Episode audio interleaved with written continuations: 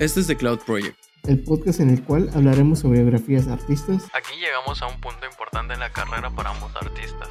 Datos curiosos e historias. No, güey, dos mil dieciséis. No, güey, ese es el fin de la historia. No. Y noticias sobre el trap, underground y rap. Los demandaron por tomar samples ilegalmente de treinta y cinco pistas. O temas que se nos hagan interesantes relacionados a la música en general. Bienvenidos a The Cloud Project Podcast. Diego, ¿qué onda? ¿Cómo estás? ¿Qué pedo, güey? ¿Bien? Aquí, tranquilo. ¿Tú qué pedo? ¿Cómo estás? Bien, güey, pensé ¿Qué? que me habías preguntado. Creo que solo que en el se... episodio te he preguntado, güey, cómo has estado. Ah, ya, ya, ya, ya, ya hay un par, güey. Y tú me lo dijiste. Y tú me lo recordaste. Si no, ya no me hubiera saludado nunca, güey.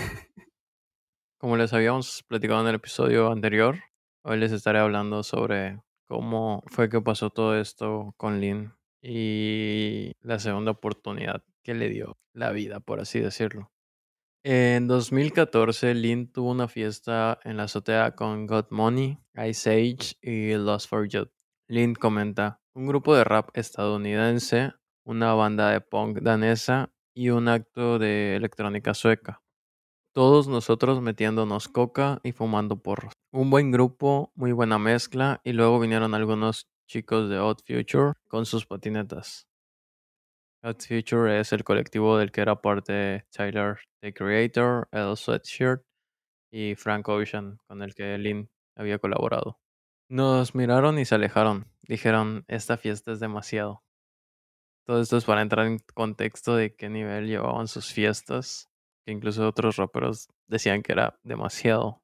Y los raperos no son conocidos por medirse. Por medirse, güey. Ajá, por tomar todo con ex- con, sin exceso. Por eso no miden el Lean con tacitas medidoras. Ese es un consejo muy valioso. El Lean siempre tiene que ser con tacitas medidoras. Los Sad Boys ya eran un fenómeno con una gira en Europa y otra mundial. Güey, no sé por qué dicen gira mundial, solo es en Europa y en Estados Unidos, pero bueno. Pues güey, es, no, sé, no me acuerdo qué vato de acá, uno de los youtubers que cantan. Igual puso gira mundial y solo fue a un país de Europa y a uno de, de América del Sur. Gira mundial, güey, solo van a Texas. Prácticamente es México, pero bueno. Algún día lo recuperaremos. Eh, ya habían ganado fama. Sentían que eran superestrellas, un grupo de adolescentes de Estocolmo que saltaron a la fama de un día para otro. Era Mount Sinai en Miami Beach, la ciudad donde Lean había estado grabando demos y borradores para su tercer proyecto de larga duración, Warlord. Tenía dieciocho años, y aunque habitualmente residía en Estocolmo, habían pasado dos meses en la ciudad, trabajando por primera vez en un estudio profesional. Se llamaba The Pink House y estaba en una casa rosada, junto al océano con una piscina en la parte trasera. Según su propio relato, en Miami era muy adicto, no solo a Lean, que es irónico, güey, sino a Xanax, marihuana y cocaína.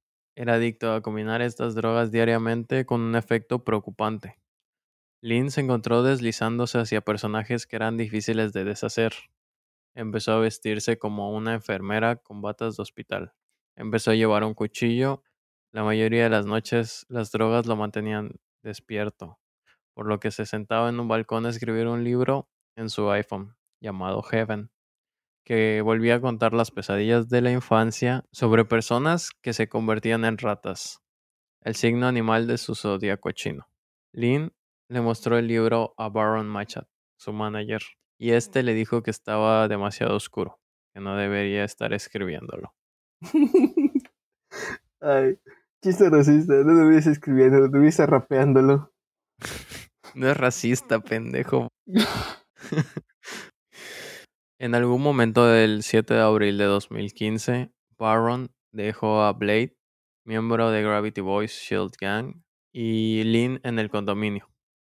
La nariz de Lean comenzó a sangrar y entró a Snapchat. Su novia en Suecia también tuvo una hemorragia nasal. Eufórico y abrumado por sentimientos de conexión, Lean se separó de la realidad y comenzó a destruir el condominio, arrojando muebles y rompiendo cristales. estaba sangrando por los escombros cuando Blade llamó al nueve once. En el hospital, Lean se volvió paranoico porque lo habían separado de su disco duro.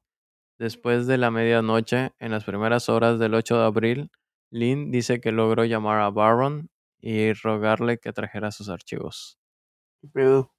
No sé, güey, de, de tanta paranoia, güey, pensaba que le iban a robar sus... lo que ya había grabado. Quería tenerlo cerca. Uh-huh.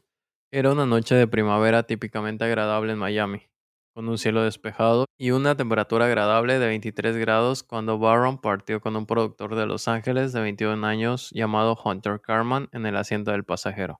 Según el informe policial, conducía a unos noventa y cinco kilómetros por hora cuando se salió de su carril y chocó contra un semáforo. El coche giró en la intersección y el motor se incendió.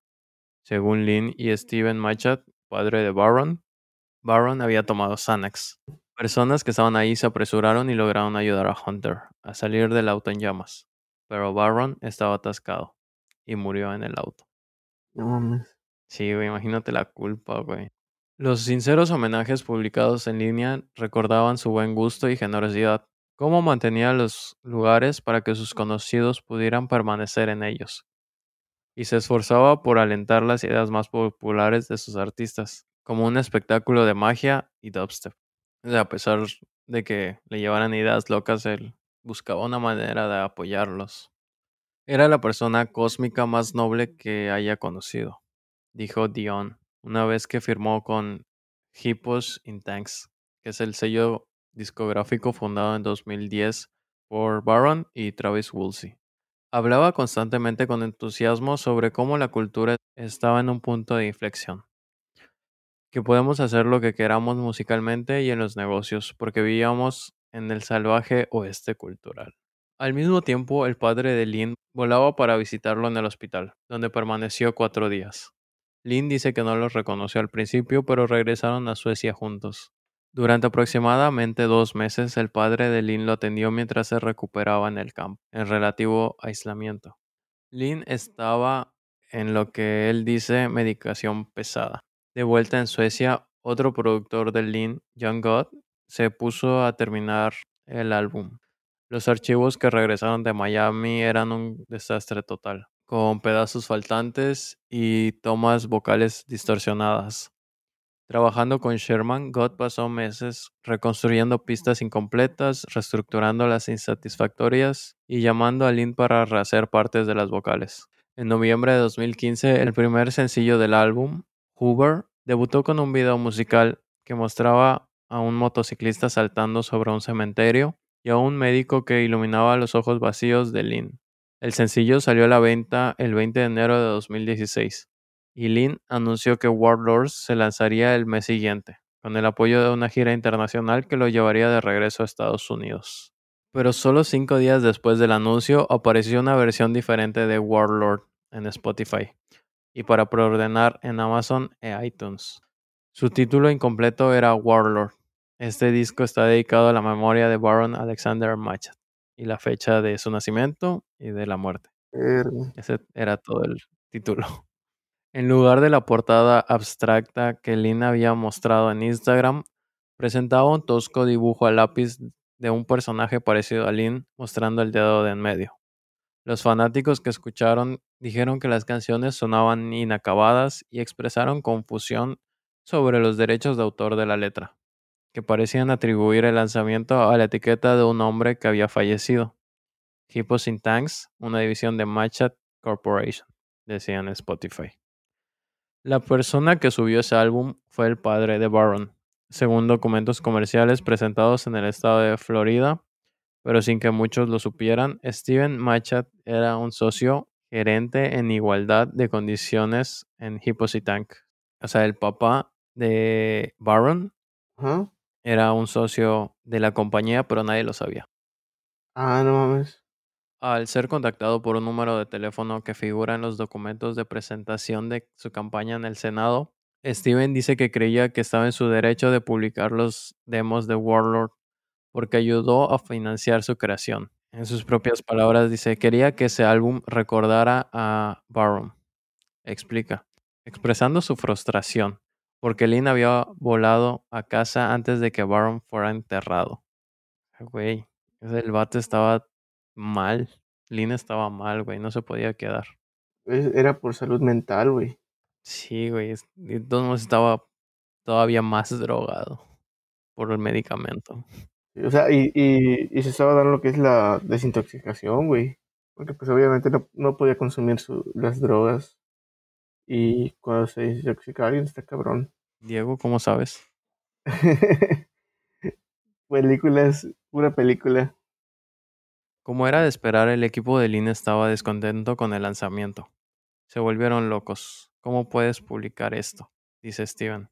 Y dije, bueno, vete a la mierda. Pero luego escuché a Dios hablarme. Steven, son malvados. Si reviertes el mal, vives. Uy, creo que él debió estar en el hospital en vez de Lean. Sí. Analicé la música y me di cuenta de lo que estaban haciendo y me lo quité, refiriéndose al mal. No hay nada bueno en Lean, agrega. Yung Lean alaba la oscuridad. No mames. Todo satánico, según. Suena, ajá, este, sí, suena a predicador cristiano, católico, diciendo que Pokémon es de... que los Pokémones son del diablo. Igual ese ese pedo, güey, de que los, los accionistas, por así decirlo, o sea, los que ponen el varo, eh, quieren mover todas las... Eh, ¿cómo decirlo? A su antojo. Ajá. O sea, hacer todo el material del artista a su antojo, a su pedo. Pero el problema que hubo aquí fue que nadie sabía que el papá de Baron era socio igualitario. Baron siempre los apoyaba, les decía hazlo, como dicen un ejemplo. Uno le dijo que un espectáculo de magia y dubstep y él decía que lo haga. Es, ese es como que el problema, como nadie sabía que igual el señor era socio, pues tuvieron ese problema. Es igual, está, sí, está cabrón de meter un socio sin anunciar. Cuando Lean regresó con Hoover, después de meses fuera del ojo público, algunos tweets de no fanáticos decían, ¿por qué Yung Lean sigue existiendo? Yung Lean comenta, todo el mundo dice que Yung Lean es desechable, como si finalmente podemos saltar sobre una tendencia y saltar sobre ella el próximo año. Usemos unas Nike y bailemos al ritmo de Yung Lean. Luego él se irá, el artista estará muerto. No soy un artista temporal. No somos seres humanos desechables que se pueden tirar a la basura. Y aquí entra algo interesante. Durante la gira por Estados Unidos en Pittsburgh, que era su tercer fecha, al finalizar su concierto, alguien disparó contra la tripulación y el autobús de gira de Yung Lean. No mames. ¿Qué pedo? ¿Un tiroteo en un lugar que no es una escuela de Estados Unidos? Eso no es natural. Eso, es, eso va contra las leyes. Eso va contra las leyes de la física, güey. Afortunadamente no se han reportado heridos por el incidente, pero se llamó al equipo de SWAT de Pittsburgh para abordar la situación. Lean confirmó el tiroteo en una serie de comentarios de Instagram que desde ese entonces han sido eliminados. Según Hot New Hip Hop, el socio de Yung Lean, Blade, también confirmó el tiroteo con un video de Vine de la escena que dice que se jodan Pittsburgh. Empezaron a disparar contra nuestro tourbus. Luego, eh, el veintisiete de marzo, nueve días después, estaban listos para subir al escenario en el Fine Line Music Café de Minneapolis. Pero les dijeron que hubo un problema menor. Menor, entre comillas. Otro tiroteo. Había una amenaza de bomba. No. Un usuario de Reddit había publicado dicha amenaza en línea, anunciando que un explosivo sería detonado en el club, supuestamente por una ala de ISIS, con sede en Estados Unidos. Luego, un guardia de seguridad los escolta hasta el autobús y estando ahí, un oficial de policía dice que se ha encontrado un temporizador en un bote de basura. No, que está programado para explotar a las siete en punto cuando comience el espectáculo. Eso se los dijeron a las seis cincuenta y siete. A la verga. Lo curioso es que ese policía estaba mintiendo. No hubo temporizador puta. Y creo que solo intentaba asustarlos. Incluso sin una bomba real a la vista, La gerencia del lugar estaba lo suficientemente asustada para como cancelar el show a último minuto. No mames. O sea, güey, esa... viendo la historia de Estados Unidos, güey, su relación con las bombas, o sea, ¿en qué parte crees que es gracioso, güey, que pongas una bomba? O sea, decir que, que sí había una bomba, güey. Allá en Estados Unidos, güey, mencionan la palabra bomba en un aeropuerto. Ya solo por eso te arrestan. Oye, sí, en cualquier aeropuerto. Pero sí, ahí sí se no, toma pero, muy... No, no, no mames, no tanto, güey. Aquí en el aeropuerto de acá, güey, puedes decir bomba y no hay pedo. Ahí, allá dices bomba y ya casi te taclean, güey. Por ejemplo, se hizo muy popular el swatting, cuando llamabas al SWAT. De los streamers. Ajá, exacto. Sí. Por el, por el mismo miedo, güey. Sí, o sea, allá en Estados Unidos lo que es la paranoia de temas así está muy cabrona. Pero pinche policía, güey, se mamó. Sí, pero no, como... había una bomba. Chingado pendejo, güey. Estos son como que dos artículos diferentes, ¿no? Uno hablando de Lean y los problemas mentales que tuvo en ese momento. Y después como resurgió, ¿no? Con una gira mundial. Y vale, eso está cabrón, güey. O sea, ya te recuperaste, ya...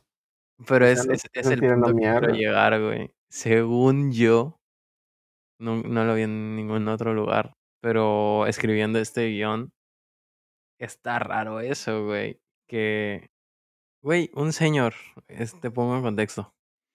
Un señor, el que te culpa por matar a su hijo, que saca su, tu disco por su cuenta y prácticamente te dice que eres satánico y aparte con un chingo de dinero. ¿No suena raro? Eso sí.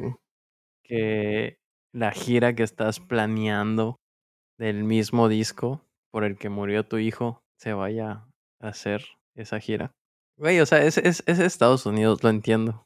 Uh-huh. Pero ese vato tiene el dinero para mandar a alguien a matarlos, para hacer una publicación de que iba a ser una bomba.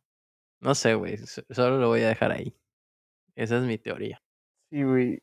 Está... Está sí, un poco raro porque antes de eso y después de eso no tuvieron otros problemas. ¿Después de eso se canceló la, la gira o no? No, no, no, no, no. Siguió la gira por Estados Unidos. Ah, bueno. Pero en álbumes posteriores ya no tuvieron problemas. Porque justamente con ese. Eso sí. No sé, hasta ahí lo dejo. Pues güey, sectas se crean todos los días. Sí, te digo, es Estados Unidos. Pero... mi mente loca como que conectó los puntos en que estaba escribiendo el guión. Y está muy chido ese disco, güey, para ser lanzado el... Para ser lanzado en dos mil dieciséis, güey, sin problemas. Puede ser algo que escuchas ahora y digas, güey, es, es actual, ¿no? Uh-huh. Es como que algo... Lean, siento... Estaba adelantado a la época. Exacto. Ajá, como decías, como que decías en el, en el capítulo pasado... Um, lo veían raro, porque en esos tiempos era visto raro, pero ahorita pues ya, ya está de moda, por así decirlo. Ah, ¿cómo implementó igual? ¿Cuántas personas utilizan la estética que él usaba antes para sus videos? Uh-huh. Y como comenté en ese capítulo, güey, incluso los de Shane ya están vendiendo los gorritos, güey. En todos lados están vendiendo los... Los buckets. Sí, güey, como te decía, los buckets, hats y todo eso.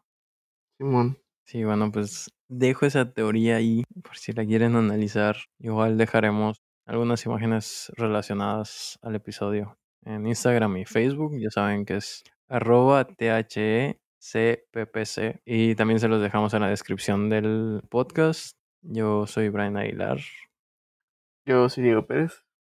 Y este es The Cloud Freight Podcast. Dale, cuídense. Adiós.